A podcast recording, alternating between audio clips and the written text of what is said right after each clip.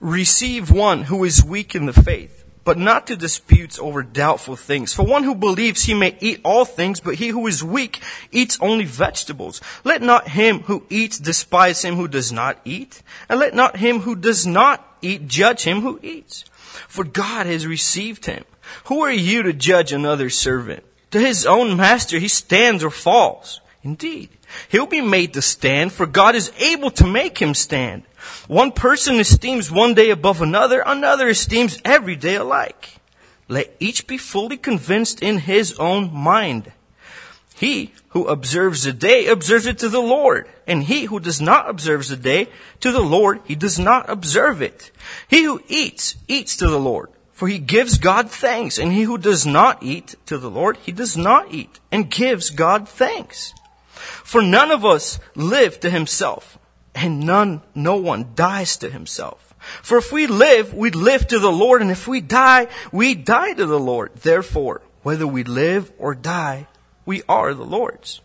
For to this end Christ died and rose and lived again, that he might be the Lord of both the dead and the living.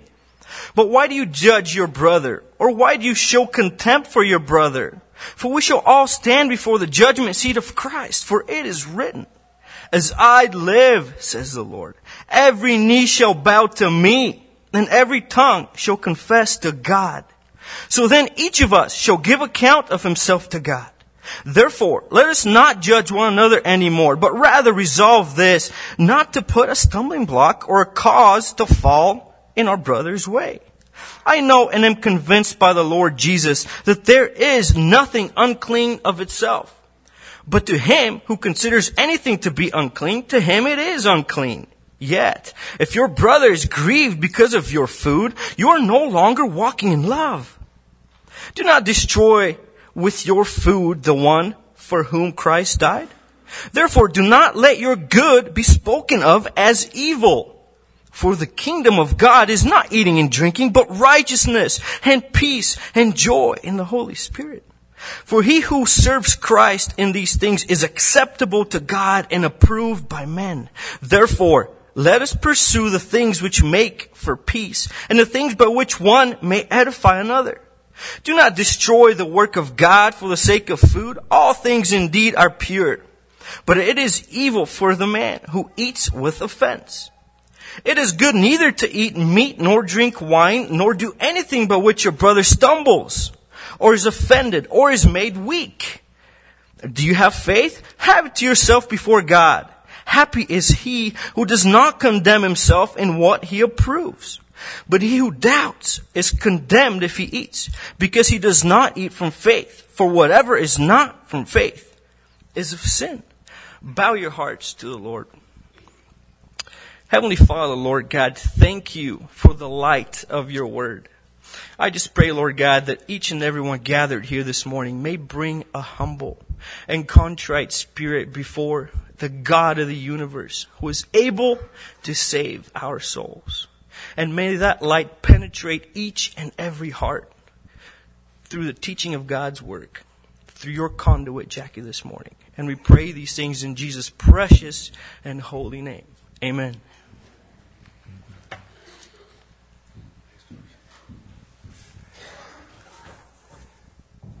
As we take a look this morning at Romans 14, it's like the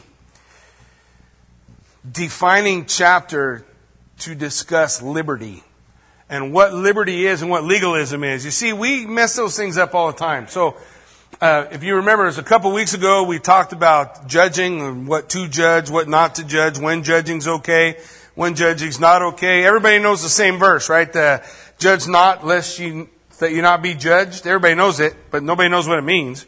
Because over and over again, the Bible tells us to judge several things. But the word there used in that verse is krino. It means to condemn, and it's not our job to condemn anyone. That's God's job. The other thing God's word tells us that we have no business judging anyone outside of the church. That means pointing our finger at lost sinners it has no place. What do you mean? But they're lost. You ought to expect them to be lost, not expect them to be somewhat different, they're lost. We could waste your time judging them. They don't have the Holy Spirit. They're not saved. You want to do something constructive? Reach them with the gospel of Jesus Christ, enabling them to understand that though they're broken, God loves them no matter what. And He will do a work of change from the inside out. And as they come to life in Christ, they put their hope and trust in Him. The Holy Spirit begins to work in their life. Then God begins to clean out. See, that's what we've gone through in Romans 1 through 13. We talked about justification, sanctification, glorification. We talked about our security in our, in our salvation. We talked about the problems that we see in the righteousness of God with Israel and their election and what that wrought for them and, and what that means for their future. And now we're at the practical part of Romans where he says, now all this stuff I've talked about, here's the practical part. Beginning in Romans 12, he said, I beseech you therefore, brethren, by the mercies of God, that you present your bodies a living sacrifice. That means you give yourself away wholly and completely, totally. You don't keep something somewhere else. It's all his or it's not his. That's an important concept. God don't have no partial sacrifice. He got it all or he don't got you. Now if he has you, we want to give all of that away. He calls us to walk in love. He calls us to understand our relationship to the law in chapter 13, telling us that love fulfills the law. And then when we come to chapter 14, it begins there in verse 1. And we talked about this a little bit a couple of weeks ago. So, so I don't want you guys to, I can't go too far over it or we'll never get done. Romans 14, 1, it says, receive one who is weak in the faith, but not to disputes over doubtful things. What's he talking about? Weak in the faith? Well, he's telling us, he was just talking about in chapter 13, people who didn't understand our relationship to the law. You know, there's 613 commandments. There's dietary commandments. There's ways to wash. There's ways to keep your house. There's all of these requirements. So when he's talking about someone who's weak in the faith, he's talking about a person who's still caught up in legalism. Legalism is not stating what God's word calls sin is sin. That's not legalism. It's not being legalistic.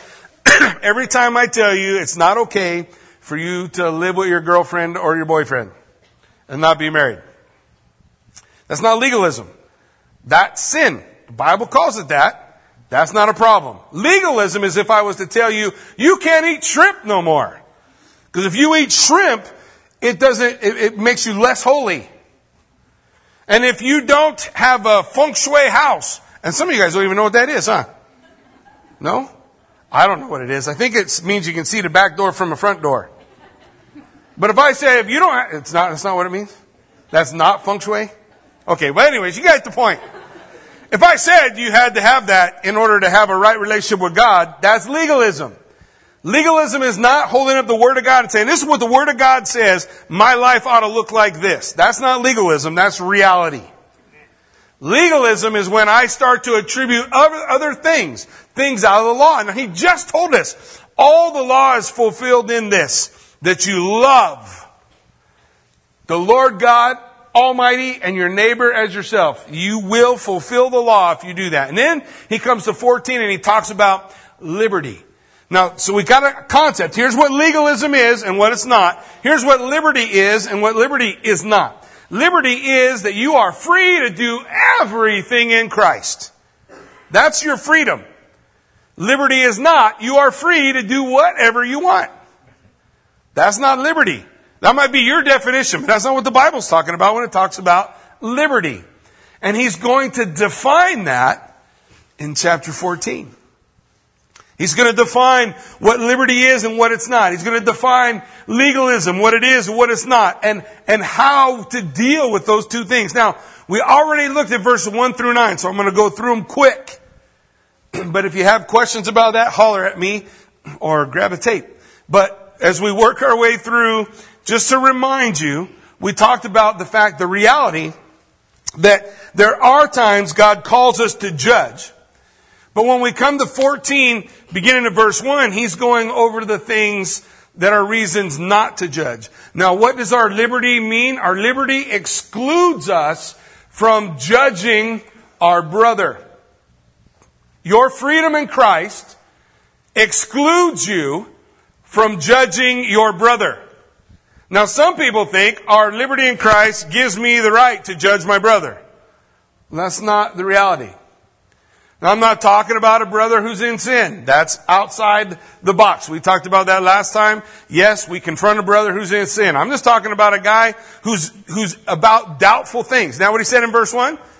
Chapter 14 verse 1, he said very clearly, receive one who is weak in the faith, but not to disputes over doubtful things. So he's talking, the context of that chapter is doubtful things, not very clear things, right? Husbands, love your wives like Christ loved the church. Very clear. Wives, submit yourself to your husbands as unto the Lord. Very clear. So we, we'll worry about the very clear things. We got enough problem with those, right? Do I have to go on? Children, obey your parents. That's, there's no end date to that. Oh, that's rugged, huh? Oh no, I'm 18. I don't have to listen no more. Oh man. But anyways, we won't do that. But the point is, those are plain. Okay, those are things that are plain laid out in God's word for us. But now he's talking about doubtful things. And he very specifically in this chapter talks about two issues. What they eat and what day they worship. Now those two things are not issues that make you saved, right? So we're not speaking of essentials. You guys understand what I mean? Essentials are those areas within the Word of God that are not up for dispute. That Jesus is God in the flesh is not up for dispute that he died for our sins, that I am condemned before God already, and that he makes me clean. That's, that's not up for dispute. That's essentials. What we're talking about are, are the little trivial things that we get bent out of shape about. Right? Like the preacher wearing flip-flops. Now, yeah, you say, oh, who would complain? Well, they're not here no more. They left.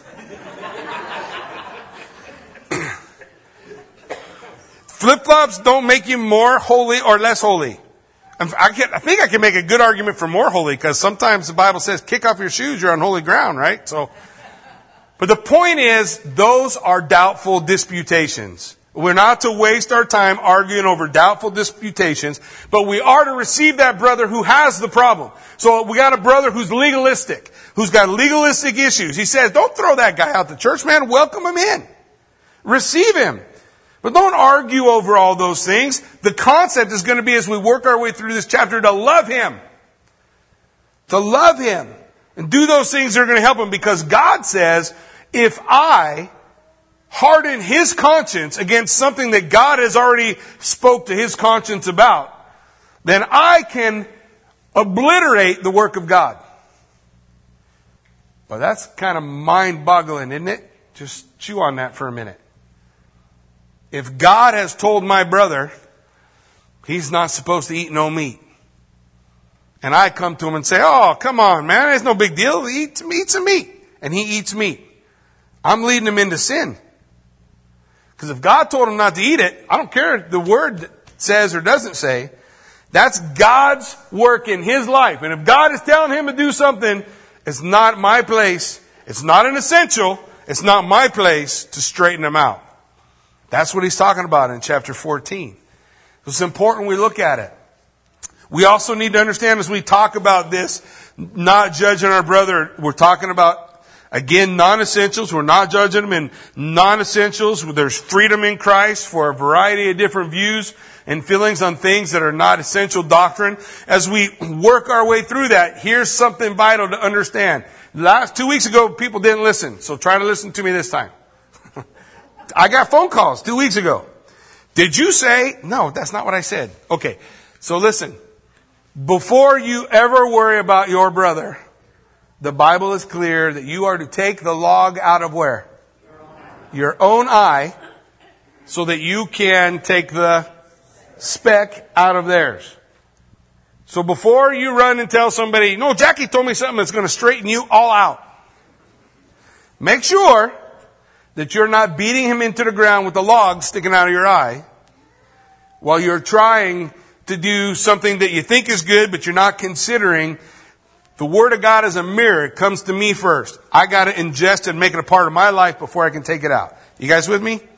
So we gotta be able to do that. Okay, so let's roll. We're gonna roll through these first nine verses pretty quick. When it is wrong to judge, and according to Romans 14, 1 through 12. The first thing that liberty does is excludes me from judging my brother in these areas. When disagreements with other believers is over doubtful things. That's what he said in verse 1, right? receive one who is weak in the faith, but not to disputes over doubtful things. For one believes he may eat all things, but he who is weak eats only vegetables. His concept is the one who has the more stringent view is the one who is weaker. Your freedom is, is greater, but it doesn't mean you despise him. We're going to talk about that in a minute. So, we don't argue over doubtful things. So, we don't have those kind of disagreements. Second thing, when we think we're better than others so that our, or that our position is the only correct one to consider. In other words, we look down on or despise someone who is, has a different view which we tend to do, and our liberty excludes us from doing that. It says in verse 3, let not him who eats despise him who does not eat. Let not him who does not eat judge him who eats, for God has received him. He says, let not him despise. What, you got no business hating your brother over what he eats or don't eat, or over what day he worships uh, or doesn't worship or over what he does or doesn't do. We have no business. Liberty in Christ excludes us from that judgment that, that, uh, that can occur when we think we're better than somebody else because our position must be more holy. Look, if it's not in this book, it is either your opinion or God's Spirit working in you. And when God's Spirit works in you, it's for you. You guys get it? God's Spirit worked in your life and He said, you know what, man? I gotta get rid of TV and I gotta get rid of my radio and I gotta get rid of all this stuff in my life. I'm gonna clean all that stuff up and I'm gonna have all this more, more time with God. And that for me to take that and come to you and say, thus saith the Lord, that's wrong. But for you to come to me and say, that's crazy, is also wrong. Because God's a big God and He can work in your life and my life in different ways as long as it's not essential doctrine. Everybody with me so far? I haven't lost anybody because it can get confusing. I don't want to lose you. The, the next thing, the third thing, we're, we're excluded from judgment when we try to play God. When we try to play God. That's covered in verse 4, chapter 14. Who are we to judge another servant? To his own master he stands or falls. Indeed, he will be made to stand, for God is able to make him stand. Who judges the servant? You? He's God's servant. That's like coming to an employee in, in Walmart and you're there on Black Friday and they were so helpful. And so you say, you know what? You're so helpful. I'm going to give you a raise. He'll look at you like you're crazy. How are you going to give me a raise? You might go tell my boss I did a great job and he may be too busy to hear you. You have no authority to give me a raise, nor do you have any authority to take it away. He belongs to somebody else, right? He's responsible to someone else. In the body of Christ, we're responsible to God. You are, I am, we're going to see in a moment, we are all going to stand before the judgment seat of Christ. Not half of us, not some of us, all of us. Christ will decide if what we've done was right or wrong. I'm not talking about essentials. Everybody still with me, right?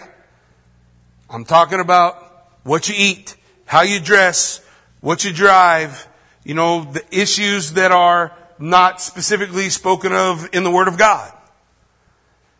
So we are not to play God. It excludes us from judgment. God will judge that brother. If God told you to give up your TV, but he didn't tell him, that's between him and the Lord. And your walk is between you and the Lord. How it works out between you and he. The next thing that we saw was that we, we are excluded from judgment if we don't respect the opinions or convictions of others. Not everybody sees things the same way we do. It says in verse 5, one person esteems one day above another, another esteems every day alike. Let each be fully convinced in his own mind. Did Paul solve it? You have a hard time reading Paul and saying, yep, Paul said we have to worship on Sunday. Well, that's our tradition. Maybe it's a good tradition, but other people have a tradition of worshiping on Saturday. Still others have a tradition of working during the middle of the, or worshiping during the middle of the week. Is one better than another? No, very clearly that's his point. One's not better than another. It's, it's, the point is, you do what God's asking you to do when the, in the areas of your life that are not specifically covered by the Word of God. Now, how are you going to know whether or not it's specifically covered by the Word of God? Yeah, Paul assumes you know it. Okay? He assumes you know what's in here. If you run around thinking I'm good, but you don't spend no time in here, you may not be okay. There may be some serious issues that you, that you need to deal with. But in non-essential areas, in areas that aren't specifically spoken by the Word of God, we don't have that, that point where we're supposed to direct our convictions on others, nor others' convictions on us. We should be all able to worship together. Some people would rather have an organ. Some people would rather have an electric guitar. Doesn't make any difference. Let each be fully convinced in his own mind. There's space in the body of Christ for it all. And that's the point that, that Paul's making here. We're not to tear down the body of Christ over these issues. Or when we question the motives of other people. Do you have the ability to know the motives of other people? Come on, somebody's going to nod yes. I'm going to find you. It'll be a husband or a wife who does it. Oh, I know what she's thinking all the time. Yeah, sorry. You got no idea. Sometimes you'll be right, and that will tease you into thinking you know. We don't know the motives of other people. Who knows the heart? God. What did he tell us in the Old Testament? He said, we judge from what? What we see, the outside. But God judges how? From the heart. So we're not supposed to think that we have the ability to judge from the heart. We can't know motives. We might think somebody's motive is awesome, and God says, man, that guy's got a stinky motive. Right? So, th- so the concept that he's laying out, look, we, we can't, we don't have the ability to question the motives of others, so we ought not to be doing that. In fact, and Paul writes in 1 Corinthians 4 5, he says this, Therefore judge nothing before the time until the Lord comes, who will bring to light the hidden things of darkness and reveal the counsel of the heart. Then each one's praise will come from God. Judge, what did he say? Nothing before the time of the Lord comes. I can't know your heart. But God knows it. And that Paul's point is, we're all going to stand in that place. We're also not supposed to doubt the relationship someone has with the Lord because their convictions are different than our, oh, that person can't be saved because he's got a TV. Well, that person can't be saved. He rode a motorcycle without a helmet. Well, that person can't be saved because he has a Kia. You know, none of those things matter. We laugh about them, but sometimes the differences we make, the distinctions are just as silly says in Romans 14, 7 through 9, For none of us lives to himself, no one dies to himself. For if we live, we live to the Lord. If we die, we die to the Lord. Everything we do are His, right? Everything we do are His. Everything we're about, it belongs to Him. Therefore, whether we live or die, we belong to God. We're His. So to this end, Christ died and rose and lived again that He might be Lord of both the dead and the living. So the issues are not issues of sin, where, where our liberty is in doubtful things and all this other stuff. Nope, we, we, those issues do not separate us from God. Whether you wear a belt or you don't. Whether you tuck in your shirt. Church I grew up in, if you came in without your shirt tucked in, they chase you out. So there were kids trying to come into a church that today is dead, but didn't tuck in their shirt. They got chased out by the deacons and the elders. Now that church is dead. Because they chased away all the life over something that doesn't matter. Right? It just doesn't matter. Doesn't make any sense. So, finally, he, he, he wants us to know there in verse 10 through 12, we are excluded from judgment, and the reason we should not judge is because we forget our personal accountability to God. Our personal accountability to God. Look, why do you judge your brother? Or why do you show contempt for your brother? For we will all stand before the judgment seat of Christ. Why do you need to judge your brother? Again, I'm not talking about a brother in sin. The word is very clear. If I got a brother in sin, I'm supposed to talk to him about his sin. I'm going to present his sin before him, and he's either going to hear me or he's not going to hear me. And if we go far enough down that road that he won't hear, I'm supposed to treat him like an unbeliever which means he's not really acting like a believer, so maybe he doesn't know Jesus. So maybe I need to go back to block one and start working Jesus with him instead of his sin. But in the church, we're to judge sin in the church, not outside the church, in the church. But here, I'm talking about doubtful things, issues that aren't supposed to be issues. Who are you to judge another man's servant? Jesus Christ is going to judge you. And he's going to judge me. For every word I said. For every motivation of my heart. Everything I ever did. If that doesn't give you an inkling of fear, there's probably something wrong with you. He said, We will all stand before the judgment seat of Christ. Every one of us. Every single believer. Paul talks about this in 1 Corinthians chapter 3, I believe. So if you want to roll over there, 1 Corinthians chapter 3, we'll pick it up about verse 9. There's a lot of other stuff all the way back from verse 1, but we're pressed, so we'll skip that part. In verse 9 we'll say, For we are God's fellow workers, us, people within the body of Christ. You are God's field and you are God's building. According to the grace of God, which was given to me, a wise master builder, I have laid the foundation, and another builds on it. But let each one take heed how he builds on it. So Paul says, you came to salvation, a foundation has been laid. And we may wonder, what's that foundation? He tells us, for no other foundation can anyone lay than that which is laid, which is Jesus Christ. So he's the foundation. There's your essentials, right? The essential doctrine that brings about salvation. He's the foundation, Jesus Christ. Now, my life is about building. Building what Jesus has laid the foundation to, my life. The, the ministry I may be a part of, whatever direction God's calling me to, it's my job, not somebody else's job, my job to build that, to, to build, like he says, take heed how you build what materials you use in that building. Look what he says.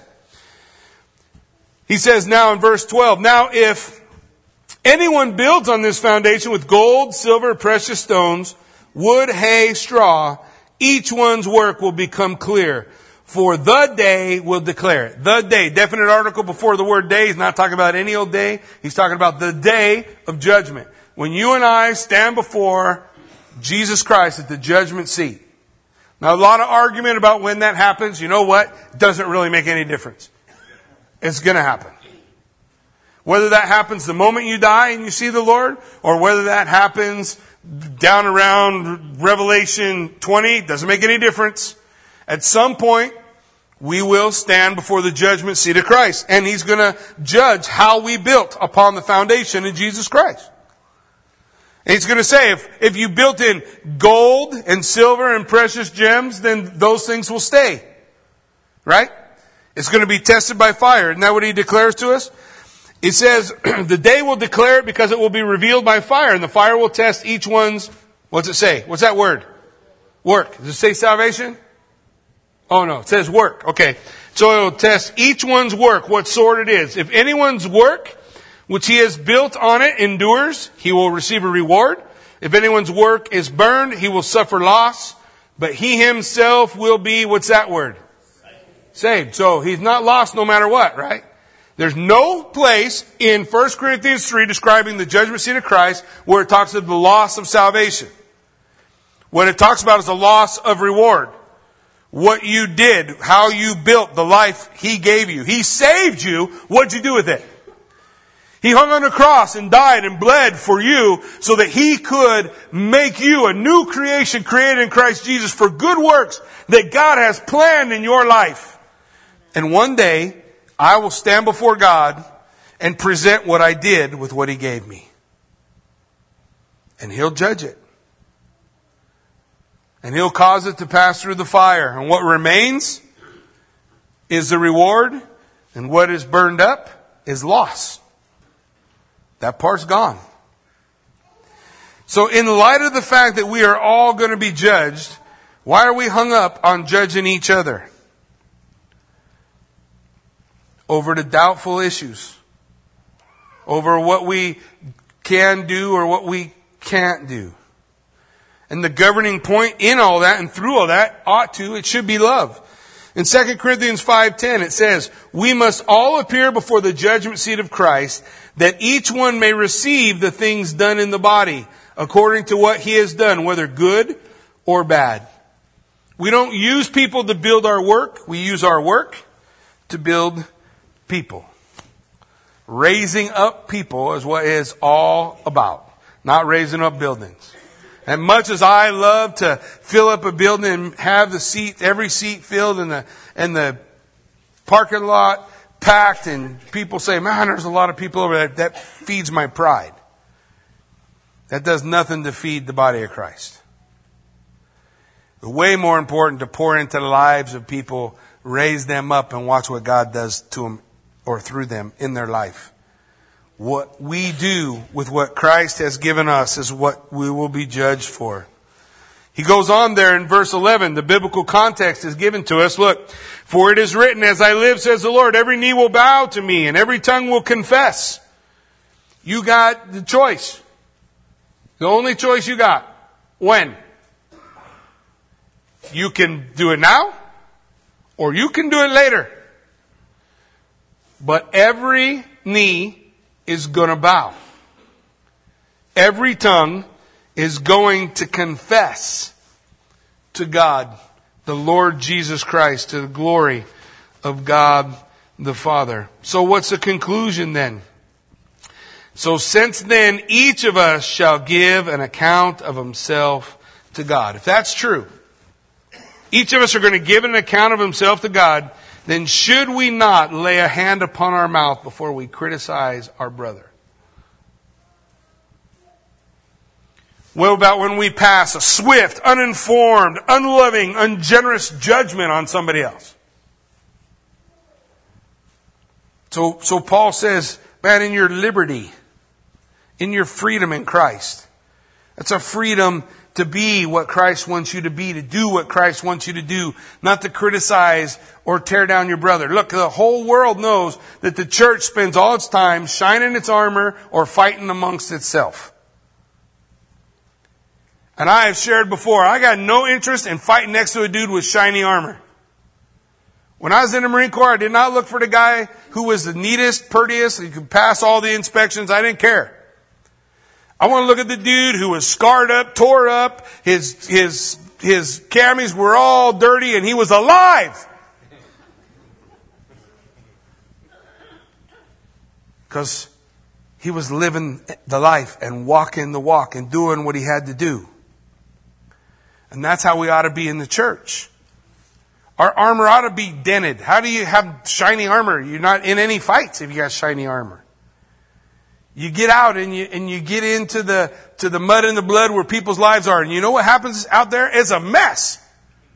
And they step on your heart. And they'll kick you in the teeth and you'll pour out and you'll try to do something good and they'll stab you in the back later over it. And you look at all that and you think, you know, I'm not going to do that no more. What? What do you mean? Don't you know that's why Jesus died? Just to give you the chance to do that? To let them do those things? He's the example, right?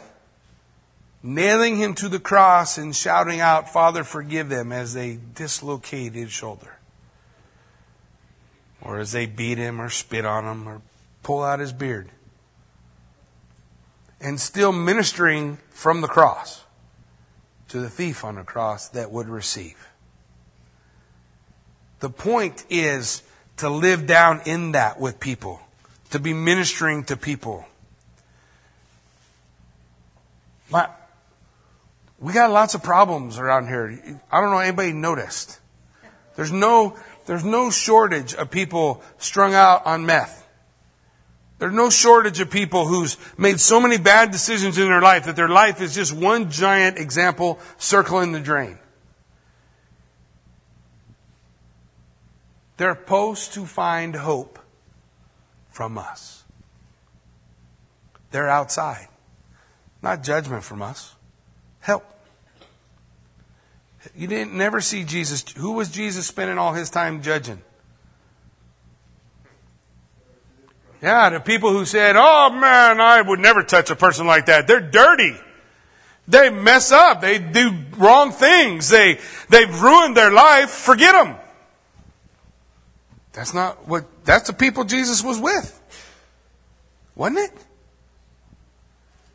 So Romans 14 says, look, here's our liberty. Here's our freedom. You have the freedom to be taken advantage of. And you got the freedom to be beaten for Jesus' sake. And you got the freedom to not hold anything back when you love somebody else. But you don't got the freedom to judge your brother. You don't got the freedom to point your finger across the aisle and fight amongst yourself. Jesus only gave one commission. We spend a lot of time about arguing about stuff that ain't in that commission. Go to all the world. Make disciples of everybody you can. Baptize them in the name of the Father, Son, and the Holy Spirit. Interesting that the Trinity is right there in the Great Commission. But anyway, I digress. And teach them the things I have commanded you. And I am with you always, even to the end of the age. That's the call. That's what he wants us to do. We don't want to get caught up in all these things. We don't want to get caught up in this, in this bad attitude that people have as we look through the scriptures. Man, we, I don't want to be, I don't want, I don't want that to be the mark. So, so we're excluded from that judgment. But listen, we also, our liberty gives us the right to exercise love to others.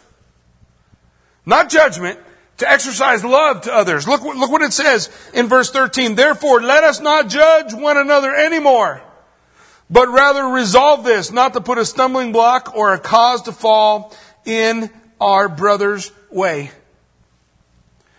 He started in verse 1 by saying, You receive that weaker brother, even though he's got these hang ups. And then he challenges us don't make him fall. So that means you don't have the right to exercise your freedom to drink in front of a brother for whom it stumbles. I don't care what you think. Bible's clear. Never. That's why I don't. I never will. I'm free to. Absolutely free to. Absolutely right. And I'm also absolutely free not to. So if it's going to cause a brother a problem, I know of, of, of real life situations where people's freedom to do that led directly to a person who they led to the Lord falling into alcohol and never coming out again. Never. They died an alcoholic. You do not have the right to be so free to cause a brother to fall, but you do have the right to love him though he's weak. And how do you love him? You don't do, you don't exercise your freedom where it's going to cause him to stumble. That's it. Do not destroy the work of Christ, who died for that man. Isn't that what the word is going to declare to us? Look what he says in verse 14. I know and I am convinced by the Lord Jesus there is nothing unclean of itself, but to him who considers anything to be unclean, to him it is unclean, right? Nothing is unclean of itself. So we're not talking about specific issues. There are specific things in the scripture tells us are unclean. That's not what he's talking about. We're talking about doubtful things, things on the fringe, things are on the outside. Okay, so he says something's not, look, a TV is not evil. Uh, a diet drink's not evil. Uh, um, a, a steak is not evil. It's just stuff. But to him who thinks it is unclean, it is unclean. In other words, if God is working in your heart and mind and he says, you know what? You need to get that out of your life. For you not to get it out of your life, it is sin. And for me to come along later and to say to you, you know what? There's no big deal. Just have it. That's leading a brother into sin and causing him to stumble. Who am I? Who am I to take another person's conscience that God has spoken to? How arrogant do I have to be to, to, to lift myself above that? I've told you before, you want to st- stop me arguing with your decisions in your life, just do this. God told me. Right on. You're my brother. God told you go do it. If it's, as long as it's not like God told me to get a divorce, then we're going to have a problem. But if you tell me, God told me to, I'm supposed to go to Timbuktu. Hallelujah. Go to Timbuktu. It's not my job to say, that the, has, hath the Lord said? No, those are the words the devil spoke, isn't it? So, my job, if there's not clear definition in the Word of God, is to try to support that. He's going to stand before Jesus Christ at the judgment seat and make, give an account for what he said God said. It's not a game. We don't want to be standing in that place, do we? Trying to tell lies to Jesus? So nothing is unclean in and of itself, but if someone thinks it's unclean, it is. Therefore, probably as far as we're going to go. Therefore, do not let your good be spoken of as evil. For the kingdom of God is not eating and drinking, but righteousness and peace and joy in the Holy Spirit. The kingdom of God is not all these little things we tend to want to argue about. If my brother is grieved in verse 15 because of my food, I am no longer walking in love. Do not destroy with your food the one for whom Christ died. Man. Did you catch that? If your brother is grieved because of your food, you put anything you want to in there. Your food, your drink, the stuff you're doing, the things you're free in. If your brother is grieved, you are no longer walking in love. Do not destroy with your food the one for whom Christ died. Is that how we want to stand before the Lord? I'm so sure I'm right. Be sure. I will stand before God. And I don't want to stand there and say, you know what, my freedom, in my freedom, in my own rights, exalting my own decisions, lifting myself up on high, I destroyed my brother. And no way. No way. Walk in love. Isn't that what he tells us to do? So walking in love means we lay aside that stuff. We lay aside anything that might cause a brother to stumble. You are free to give up all your freedom. You're free to lay it all down. Because that's what the one did who we follow. You remember him, right? He laid down everything. And he's freer than anybody. He could have come off the cross. He could have walked away. He could have said, see you later. He could have said, I'll start over. Let there be light. Everybody's gone. But he didn't do any of those things. He laid it aside. And what I read in Scripture is Jesus then saying to you and I, Come, follow me. Follow me. So we want to experience the, the, the, the, practical aspects of experiencing the righteousness of God in our life. And as we experience that, we're to walk in love and we're to walk in dedication and we're to walk in obedience with the revealed Word of God. What God's Word lays out for us very clearly. We want to walk in obedience to all those things. And in liberty, what governs our liberty is love. What keeps us out of legalism considering the, the, the judgment seat of Christ, That ought to keep you out of legalism. Love keeps us on the path we need to be on. Not sloppy agape, real love. Like the love of God. That's where we want to be. That's where we want to go. That's how we want to, to be able to move forward. So I don't want to destroy my brother with my freedom.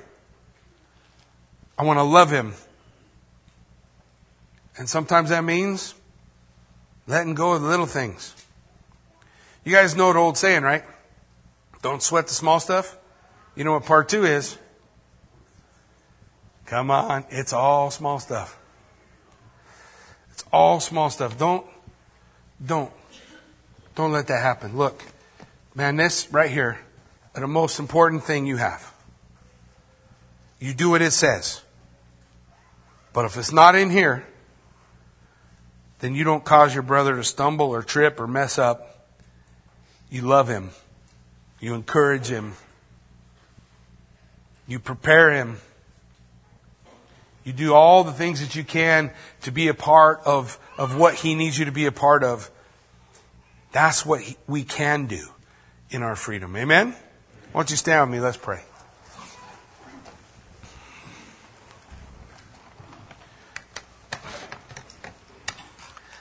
Heavenly Father, Lord God, I just, as we, as we look through this section and we, it's something that we just struggle with so much in the church, Lord. I just pray, God, you help us, Lord Jesus, that we would just get our minds wrapped around the, the idea, man, I'm, it's just not about me. It is about you, glorifying you, lifting you up, not me. And while you have given me freedom in life. If, if by my freedom I cause my brother, I destroy him, man, that's not love. So I gladly let it go and follow the example of Christ who gladly laid aside his rights for me. Lord, if we could just begin to grasp the reality of what you're calling us, how you're calling us to love each other within the body, and how you're calling us to deal with people outside of the body, then we would see an effective church making a difference in this community. God, I pray that you just help us to get it right in our heads. But so often it's so easy to point our fingers at those outside and not point our fingers at ourselves. To try to remove the log in the world's eye, but not consider the log in my own. God, that we would allow your word to do its work in us so that we might be able to share it with those in need. God, that we would just be, be able to understand I'm free. I'm so free. But if my freedom causes my brother to stumble, then I'd rather be a slave. Which is probably why every book of the Bible we read says, so and so, a bond slave of Christ. God, I pray that that would be our hope and plan. You are everything. That you are the center of it all. God, that you be glorified and magnified, Lord, in this place, that we would just come to know and realize everything that you have for us is so good. I pray that we just come to you in reality with open hearts, asking you to do that work within us Change us from the inside out. Make us men and women able to be utilized for you, for your glory, and not for ours. God, I pray that you just meet us in this place as we give you praise. In Jesus' name.